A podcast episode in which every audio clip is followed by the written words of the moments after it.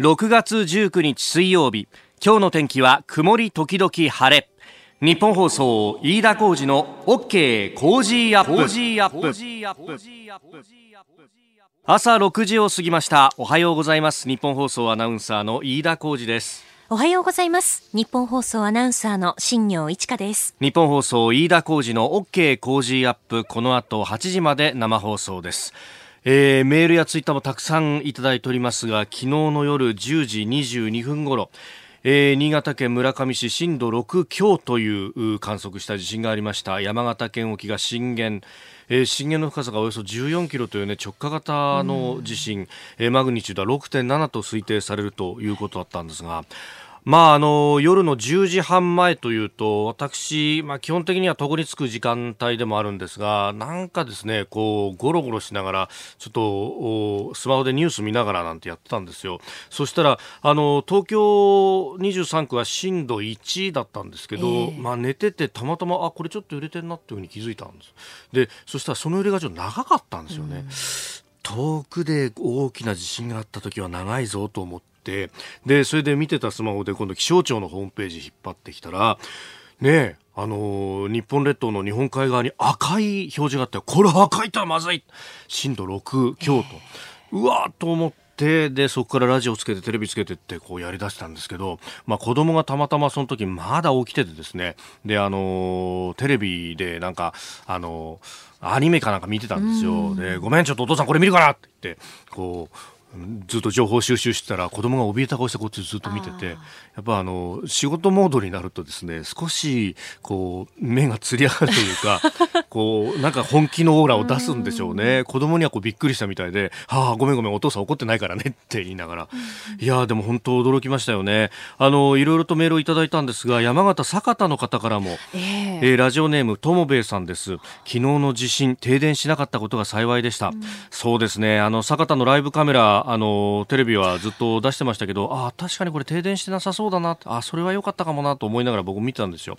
えー、車で指定の避難所に向かって情報で酒田港の津波観測が微弱だったということで、えー、注意報解除の前でしたけれども、えー、午前0時ごろ自宅に戻って2階でテレビを見続けていました。本来なら解除まで避難すべきだったんでしょうが津波の観測情報がなかったことで判断しました、えー、もし天気が悪天候だったら、えー、津波ハザードマップで浸水の深さが自宅付近は0 0.5メーター未満なので自宅の2階に避難するしかないと考えていましたと、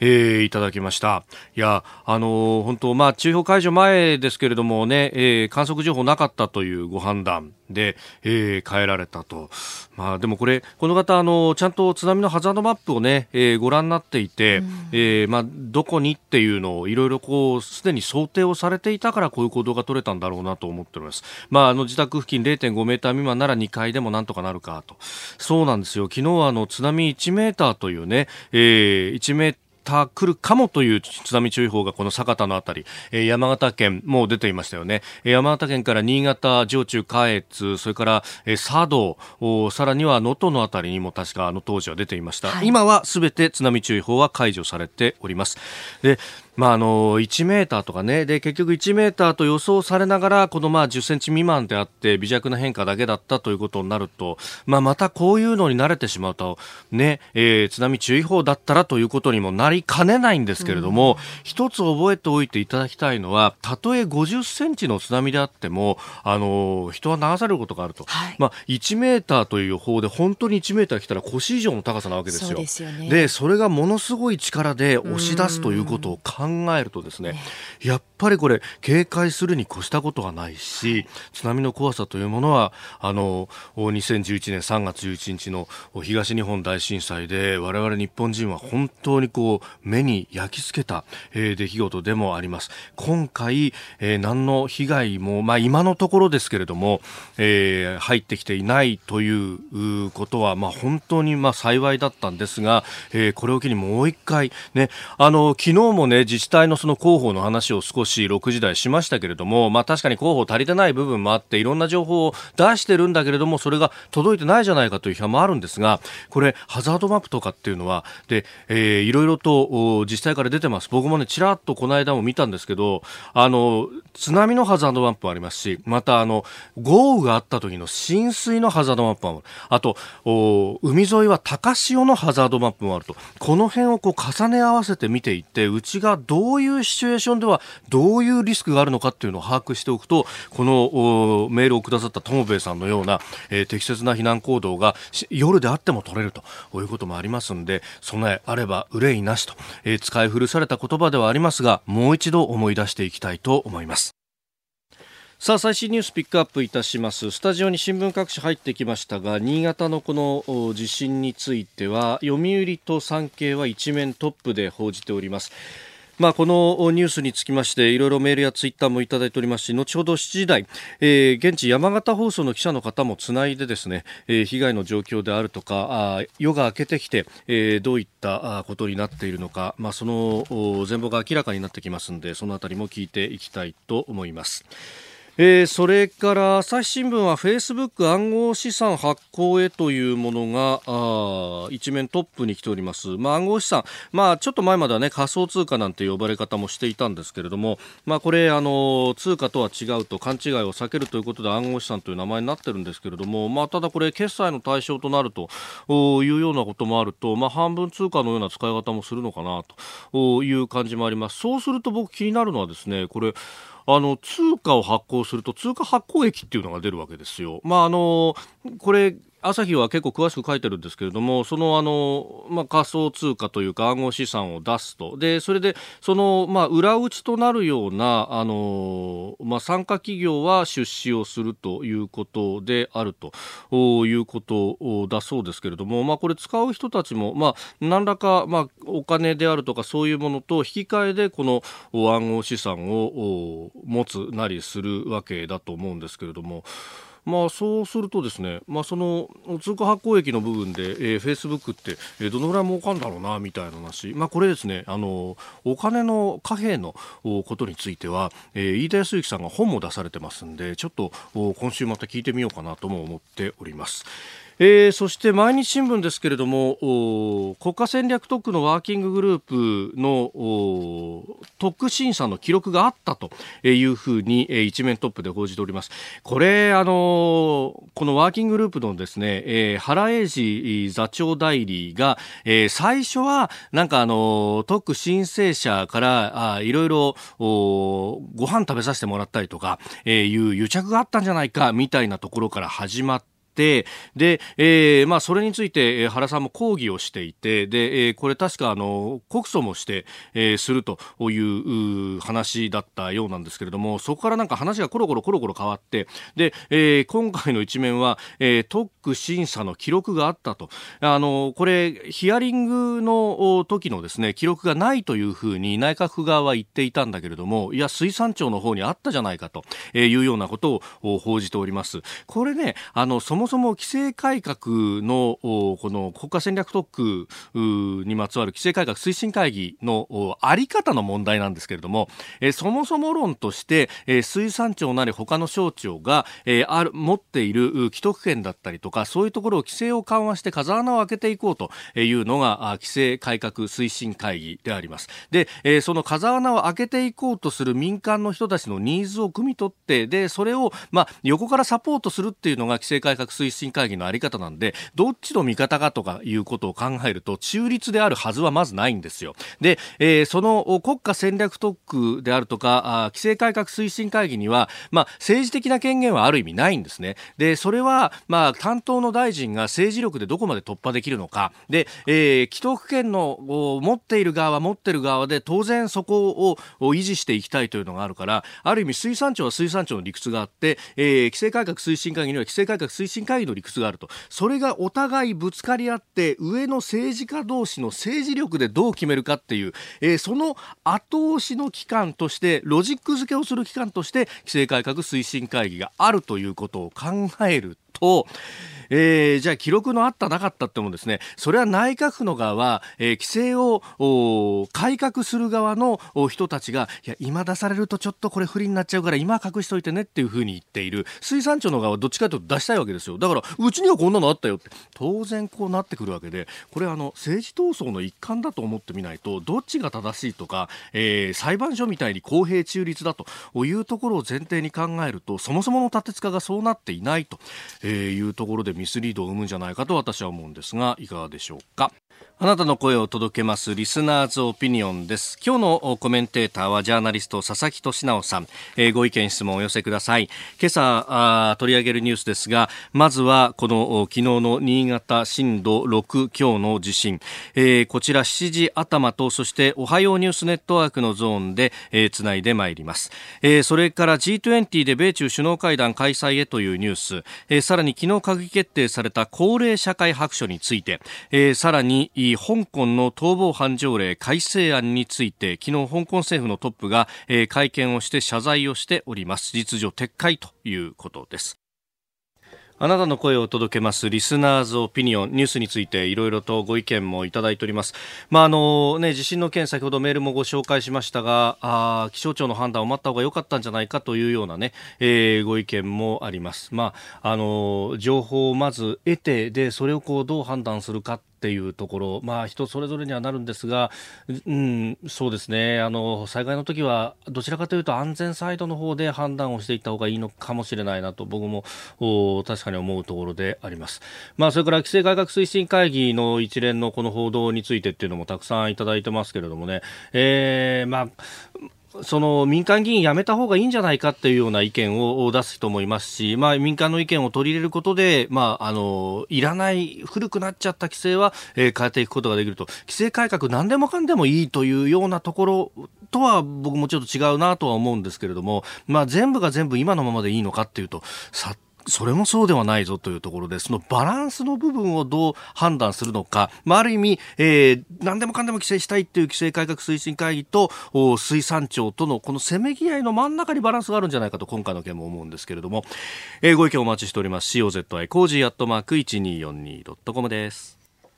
さあ、7時台はコメンテーターの方々とニュースを掘り下げてまいります。今朝のコメンテーター、ジャーナリスト、佐々木俊尚さんです。おはようございます。おはようございます。よろしくお願いいたします。お願いします。まあ、あの、新潟、山形のこの地震についてはね、後ほど7時台詳しくやりますけど、10時22分、夜の地震でした。どうされてました？寝てました。寝てましたまあ、そうでしょうね。今日があるから。今日早いからって。全然気づかなかった。でも、朝になってね、ツイッターとかいろいろ見たら、もうみんな慣れたもので、ものすごい素早くいろんな情報を交換したりとか、外国人の人人がいたらこういうねあの、うん言葉の呼びかけできまやりますよとかねいろんなこう流れだんだんみんな自信に慣れてきたなっていう、ええ、地殻変動期ですからね本当にね、えー、7時台もよろしくお願いします、はい、よろしくお願いいたします。6月19日水曜日改めましておはようございます。日本放送アナウンサーの飯田浩二です。おはようございます。日本放送アナウンサーの新業一華ですあなたと一緒にニュースを考える日本放送飯田浩二の OK 工事アップ。7時台はコメンテーターの方々とニュースを掘り下げてまいります。今朝のコメンテーター、ジャーナリスト佐々木俊直さんです。おはようございます。おはようございます。よろしくお願いします。お願いします。佐々木さんには番組エンディングまでお付き合いいただきます。では、最初のニュース、こちらです。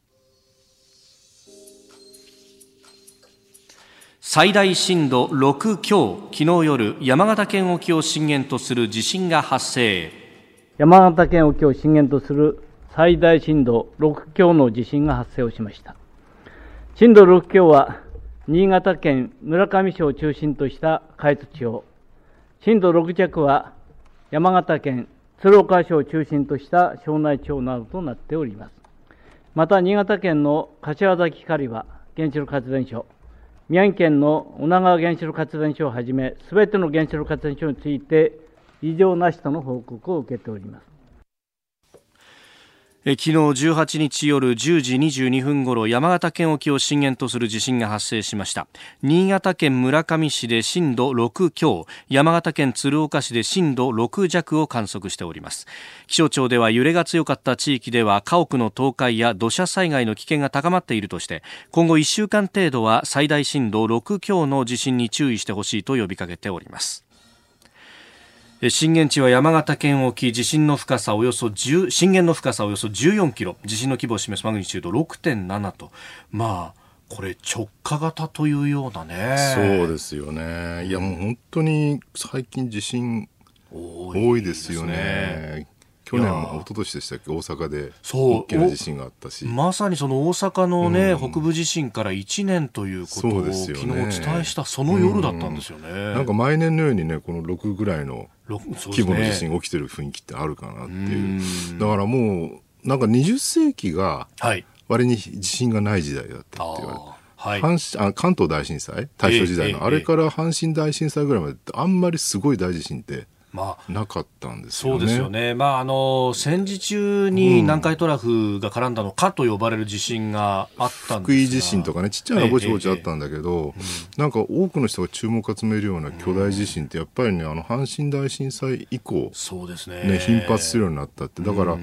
20世紀が比較的静かな時代だったのが、はい、それがもう普通の時代に戻ったっていう認識ぐらいの方が実はいいんじゃないのかなってね。で、まあ、やっぱりね、あの、その南海トラフとかなんとかとかがあるんで、うん、太平洋側に注目が集まる中なんですが、これ日本海側だって、全く免れるわけではないとそうなんですよね。しかもね日本海側っていうとなんかもう米米どころとか酒どころのイメージが強いんですけど新潟っていうと、案外ね精密ハイテク産業の集積地だったりするわけで新潟なんかもね中越のあたりとかねそういう会社多いですよね、はい、すごくね。これ iPhone のガラスを製造してるね、企業があったりとか、でほらあのー、311のね東日本大震災の時もそうでしたけど結構グローバルサプライチェーンに日本って、がっちり組み込まれていて最近ねほら日本世界中であんまり売れてないとか言われ言われてるじゃない日本製品って、でもね。中間剤って部品とかをものすごく供給してるんですよね。なるほど。世界最大の部品供給国ですよ今や日本モジュールとかね、はい、そうするとね日本がグローバルサプライチェーン外れちゃうともう世界的に大影響を与えてしまう、ええ、逆に言うと日本としてもちゃんと部品がもうきちんと提供できるようにしておかないと、え、あの日本の生きていく道がなくなっちゃう。なるほどってことを考えるとねこの災害でその工場とかですね輸送とかがうまく、はい、あの滞りなく行われるのを維持していくっていうのは多分これから大きな課題になるんじゃないかなと。確かにそのサプライチェーンの話から企業のその BCP と呼ばれるね、うん、あの災害があった時でもどうやってこう企業活動を維持していくかとか生産活動を維持していくかみたいなその備えをどうするみたいな話ってあのぐらいから注目され出しましたもんね。そうなんですよねしかもね日本ってほら高度経済成長が1960年代70年代にあって、はい、今のインフラってほとんどその時代に作ってるじゃないですか。そうですね。東名高速中央道みんなそうですよね。でこれが半世紀ちょうど経って、はい、あちこちでもう老朽化しても橋が落ちたりとかねもうそういうことが頻繁進出してると、はい、そうすると今ちょうどほら政府も国土強靭化計画とかやってますけど、えーえーね、そこのね輸送のインフラをどうやってお金かけて維持していくのかっていうのも重要な課題になってきてるしね。えー、JR 東日本の新潟支社では羽越本線が胎内市の中条と山形県の酒田の間で始発から運転見合わせということであります。新幹線あるいは高速道路は影響は、えー、なかったということで、えー、平常通り、えー、となっているようであります。おはようニュースネットワーク。東京有楽町日本放送キーステーションに全国のラジオ局21局を結んでお届けいたします。おはようございます。日本放送アナウンサーの飯田浩二です。今朝のコメンテーターはジャーナリストの佐々木俊直さん。取り上げるニュースはこちらです。昨日夜新潟県などで震度最大震度6強の地震が発生。揺れの強かった地域では地震発生から1週間程度最大震度6強程度今回の地震と同程度の地震に注意してください。特に今後2、3日程度はえー、規模の大きな地震が発生することが多くありますので、えー、特に注意してください。昨日18日夜10時22分ごろ山形県沖を震源とする地震が発生しました新潟県村上市で震度6強山形県鶴岡市で震度6弱を観測気象庁では揺れが強かった地域では家屋の倒壊や土砂災害の危険が高まっているとして今後1週間程度は最大震度6強程度の地震に注意してほしいと呼びかけておりますえ、気象庁の会見の様子もお聞きいただきました。えー、山形あも震度6弱を鶴岡で観測するなどしております。まあ、現地夜が明けてきてその状況というものがあらわになってきているところだと思います。まずはですね、えー、現地山形放送の保内健優記者とつないで、えー、現地の様子を聞いていきたいと思います。保内さんおはようございます。はい、おはようございます。どういった状況になってますか？はい、えー、こちら県内で最大となる震度6弱を観測した福岡市の小岩川にいます。はい。えー、県の災害対策本部によりますと、福岡市では午前6時現在、32件で断水。その他、ホームタンクの転倒による油の流出が18件。また、根津ヶ関の浄水場では、約80トンの増水が確認されています。えー、この地震で鶴岡市では67歳の女性が避難所に向かう途中に転んで怪我をしたということです。また高畑町では65歳の女性が自宅の階段から転落し右手首を骨折した疑いがあるなど県内では今日午前6時現在で合わせて7人が怪我をしたということです。また建物などへの大きな被害は確認されていませんが 鶴岡市で市道が陥没したほか隣接する博多市内の4カ所でブロック塀が倒壊するなどの被害が確認されています。昨夜の地震から一夜明けた今朝、海沿いの集落の鶴岡市小岩川では、屋根の瓦が落ちる被害が相次いで見つかっています。この集落の住民は朝5時ごろ、瓦礫を片付ける作業に追われていました。これまでにこの小岩川で怪我人は確認されていません。以上、中継でした。はい。あの、保内さん、あの、保内さん、ご自身は、その10時22分の、はい、発災の際というのは、やっぱり揺れは相当感じましたよね。え私は内陸の山形市というところにいたんですけれども、はい、えー、私が住んでいるアパート4階なんですが、ええー、当時は、えー、横揺れが激しく15秒間ほど揺れたことを覚えています。えー、窓から外を見たときには特に停電したりとか、そういった様子は確認、えー、されませんでした。ああの鶴鶴岡も停電等はしてないんですよね？えっ、ー、と一部停電があるんですけれども、はい、えー、私がいた山形市の中心部ではその時はありませんでした。なるほど。あの一部ね、あの液状化のようなものが起こってるっていうようなあの報道もあるんですけれども、これ小岩川も海沿いの地域ではあるんですよね？海沿いの地域なんですけれども、えー、今のところ回ってみたんですが、はい、そういった液状化という被害は特に聞こえてきませんでした。なるほど、まあ、やっぱりあれですよね、あの液状化はその埋め立て地とかが中心だから、昔からある集落だと、そんなに被害はなかったりするわけですよね。そうかもしれません、ね、あのいらっしゃるあたりは田園地帯みたいな感じなんですか、えーと、本当に海沿いの地域で、えーまあ、大工さんとか漁師さんが多く住む集落なるほど、まあ、あの漁業を中心とした、まあ、集落っていう感じなんですね。そうですねはい、なるほど。あの現地、これからあの雨が降る、あるいは今降ってるんですかね、地盤が緩んでるなんていう話もありますが。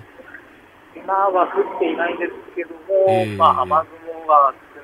雨雲というか雲が厚くなって、えー、時折ポツポツと雨が降った時も、えー、ありました。なるほど。わかりました。今後も取材続けてください。どうもありがとうございました。ありがとうございます。ありがとうございました。山形放送の保内健優記者とつなぎました。まあこれ、地震で地盤が緩んでいるということもあって、気象庁は基準を少し下げて、うん。うん、えー、土砂災害の警戒情報などは、まあ、今後やっていくというようなことも発表されております。もうね、どこで地震起きるか分かんない、去年、はい、北海道と大阪ですよね、そうですね。2年ぐらい前に熊本でも地震がありましたよね、はい、だから次に、ね、東京がなぜかずっと自信がないって言われてるんだけどね。でもあのちゃんとあれですよ。もうもう一回改めて防災グッズ。そうですね。きちんと持ち歩く。僕毎日ね全部小さなポーチの中にそうですか。あの笛とかですねちっちゃいラジオとか入れて持ち歩いてますよ。うん。ああいうのがパッと出せるようになるとおそれは本当に、ね、命に直結するそうなんですよね、えーえー、日本放送では6時から番組は撮りましてメールもいろいろいただいております、えー、新潟西区からいただきました。この辺りは震度4だったかなと思いますが、えー、こちらあ子供たちと布団に入っている時に携帯電話と防災無線で飛び起きました。海も川も近く高台に避難しました。小学校の低学年と保育園の子供を連れ10分以内に家を出ることができました。6月16日がえー、新潟地震が起きた日なんですと。1964年の出来事がありました、えー、訓練メールがあったり翌17日には小学校で津波があったらどうするかの親子防災学習があって引き渡しの訓練もあったんです。子供と学んでいた後だったので素早く行動することができましたえー、うちは停電もなくもし津波が来ても海と川は近いんですが浸水はあまりない地域だったので、えー、津波の注意報を解除される前に帰宅をしました。落ちやすいものは下に置き玄関に持ち出す荷物を置いて不安な夜でしたがその後は揺れも感じませんでした。と。ということであります。そして今は冷たい雨が降っていますと、えー、学校も仕事もいつも通り学校から夜中にメールが来ました。会社からも被災状況の確認メールが来ました。えー、昨日は家族みんな一緒だったんですけれどももし離れている時に余震があると思うと不安ですと、えー、新潟西区40代のスノーインサマーさんからいただきました、うん、みんな迅速ですよねやっぱ対応が、ね、さすがにね日本人は災害強いですよやっぱりね。でもこうやってやっぱり日頃からシミュレーションしているといざという時も動くと。そうなんですよね。備えを常にです。はい。えでは続いてこちらのニュースです G20 に合わせ米中首脳会談を開催へ。アメリカのトランプ大統領は18日中国の習近平国家主席と電話会談を行い来週末に大阪で開催される G20 首脳会議に合わせて米中首脳会談を行うと表明しました。米中首脳会談去年12月以来となります。今月末28日、29日大阪で開催される G20 の首脳会議に合わせてということで、まあ、あのその前にね貿易についての協議も再開させるなんて話も出てきておりますが。これね結局アメリカ側としては、はい、これ構造としてはね実は80年代の日米貿易摩擦と全く同じなんですよ。あの頃アメリカはね自動車売りたいのに日本は自動車関税、はい、非関税消費作ってる。あと牛肉とかオレンジとかね、で一方で日本はアメリカにあのいわゆる半導体とかね輸出しまくってるっていうね、はい、これをなんとか不均衡をなんとかしようということですごいこう貿易摩擦が起きて交渉して、はい、当時あの通商法301条っていうねスーパー301あれを発行させてですね、はい、で結局日本はそれを飲んで構造改革せざるを得なくなり、えー、結局あれがね実はその後の IT の敗戦につながってんじゃないかって言われてるんですよね、はい、まあ、日本としてはもうアメリカの要求を飲まざるを得なかったっていう。で最終的にほら一番最後の局面で IBM 産業スパイ事件とか起きて日本の大手電機メーカーの社員が IBM に産業から、はい、あの何か情報を盗んでたっていうねそれで逮捕されるって事件が起きて、はい、まさになんか昨今のねファーウェイの、アメリカでの、ね、カナダで逮捕されたあの事件とそっくりだなっていう、ね、はいところがね、こっから先が多分ね、日本と中国は全然違うんですよね。ほうほうほう日本はもうやっぱりアメリカに安全保障でも何でも全て頼ってるので、はい、もう飲まざるを得なかった。うんうん、でも、ね、中国はね、飲まないですね、絶対に。まあ、安全保障上の話もあるし。そうなんですよ。うん、で、多分ね、ポイントになるのは2つで、1つは、日本と同じように中国ってほら、まあ、非関税障壁いっぱい作ってるじゃないですか。はい。ね。えー、そういう、技術移転無理やりさせるとか、海外企業が中国に進出する場合ね。で、そういう非関税障壁のその、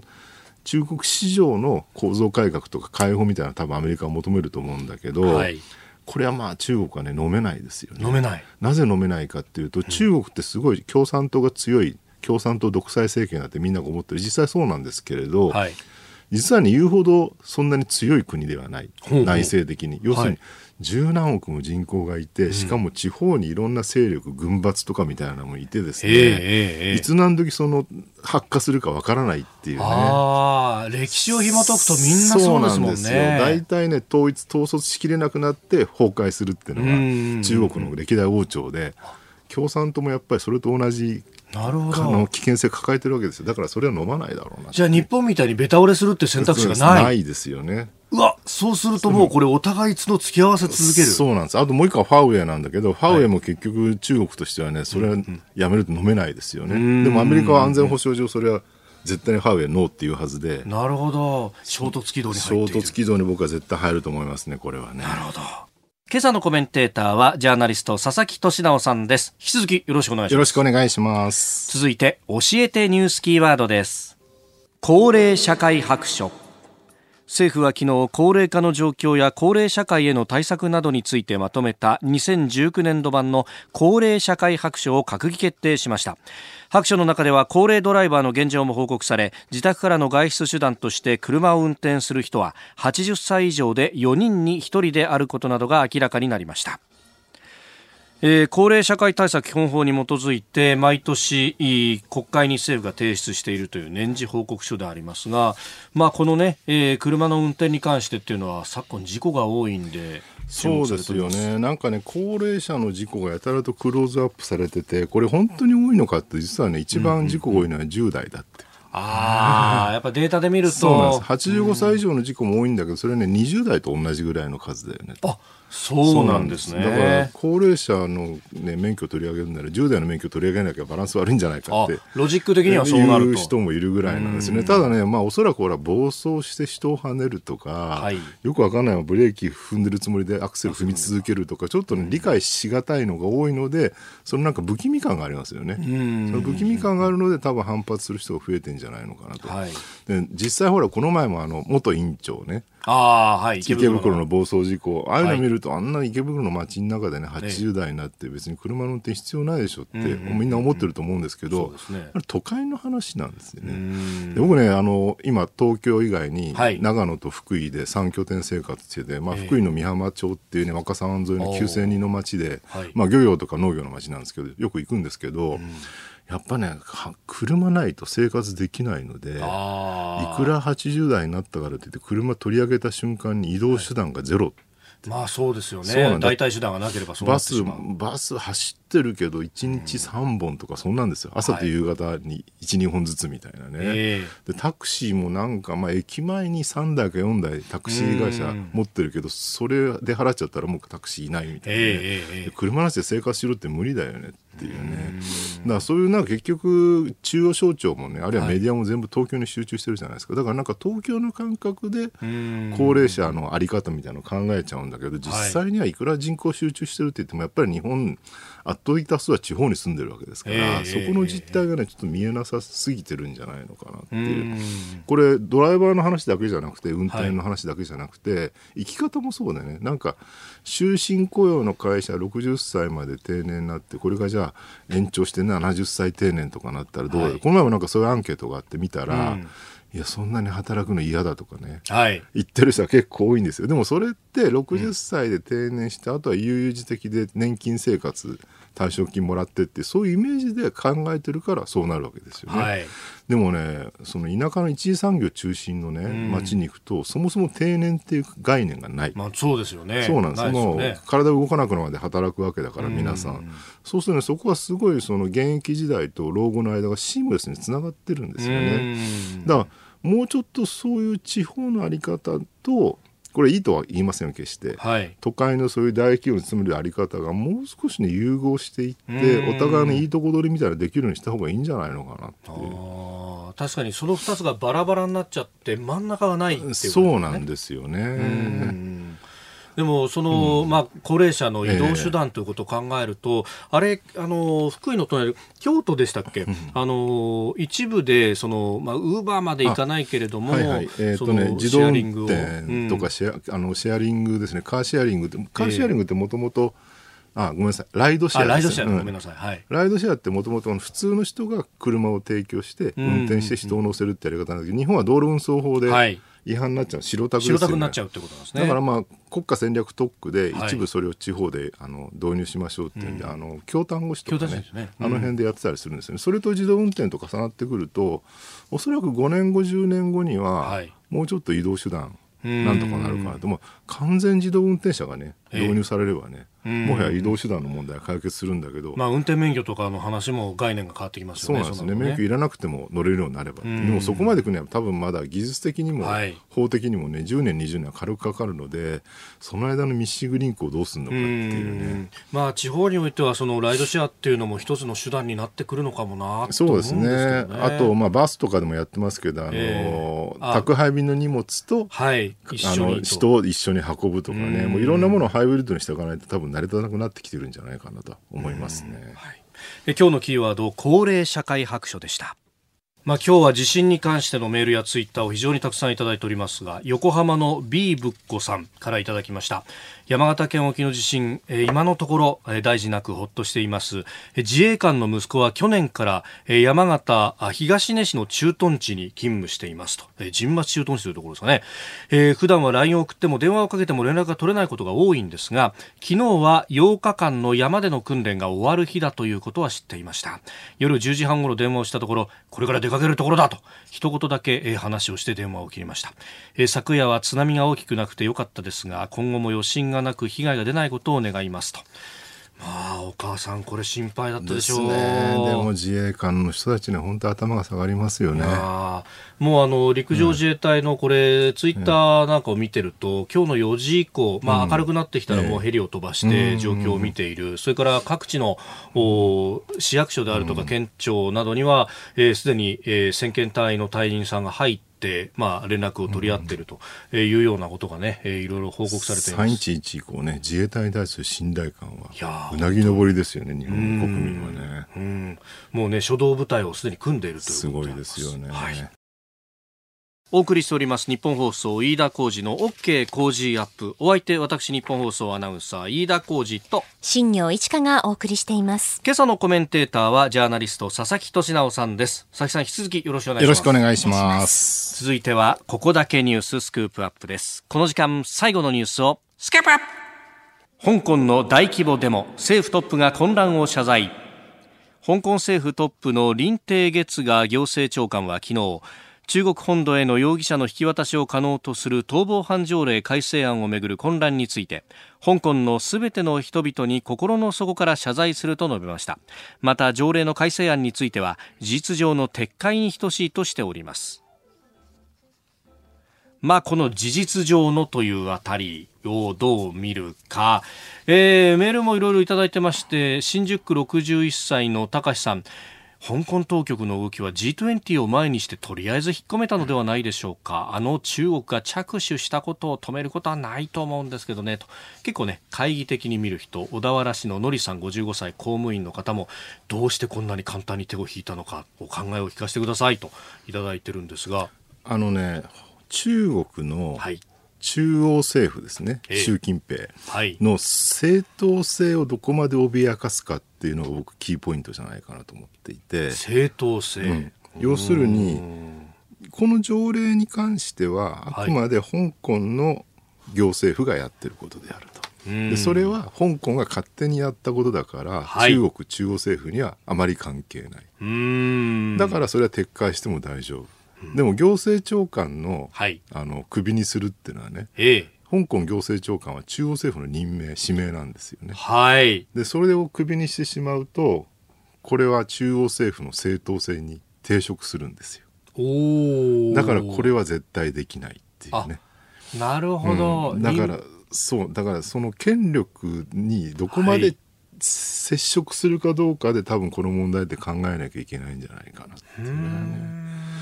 中国はねさっきもちょっと話しましたけどやっぱりね、はい、中国共産党の正当性みたいなのむちゃくちゃ気にしてるんですよね。あの国を統一するために。はい、だから例えばウイグルとかね、えー、チベットとかむちゃくちゃ弾圧してるじゃないですか、そうですね。なんでそんな別にねあんいくらチベット武器を盛り上がっても別にそれで中国が侵略されることはなさそうなんだけど、なんであそこまでやるかっていうと、もうどっかで反乱の火の手が上がってしまったら抑えきれなくなるって恐怖が常にあるんです。はい中国って実際過去見るとね、制服王朝時代っていうのは結構あって。征服王朝。ああ、うん、確かに。漢民族の王朝もあるんだけど、うん、例えば明とか漢民族の王朝だったですよね。はい、でもその後の来た秦は、えー、満州族の王朝だし、ね、明の前の元モンゴル帝国ですから、これも征服王朝。要するに、ほっとくとね、どっかから侵略されて、侵略者に王朝を作られるっていうのが、中国の、はい歴史でそれをみんな怖がってるわけです中国の人たちはね。中央政府たちは、はい、だそうならないように必死で抑えてるっていうのが中国なんですよ。だから共産党独裁政権に見えて意外に危ういバランスの中でなんとか中央集権を保ってるっていうのが中国の実態であるってことを、えー、知ればですね案外こういう問題ってねすっきり見えてくる部分が僕はあるんじゃないのかなと。怖がってるんですよ実は。怖がって怖がってるで、あのこれ、中国の中央としては、まあ、いろいろ指揮者の人も指摘してますけれども、まあ、経済的に潤わせて、そして徐々にこう権利は剥奪しながらも、でも金が稼げるからいいだろう、いい暮らしできるだろうって言ってきたのに、今回200万人が表に出てきた。これってやっぱりどうなんですか？怖いんですか？基本的には怖いでしょうね。だからそれが、だから海外から言われてる分には彼らは気にしないわけですよ。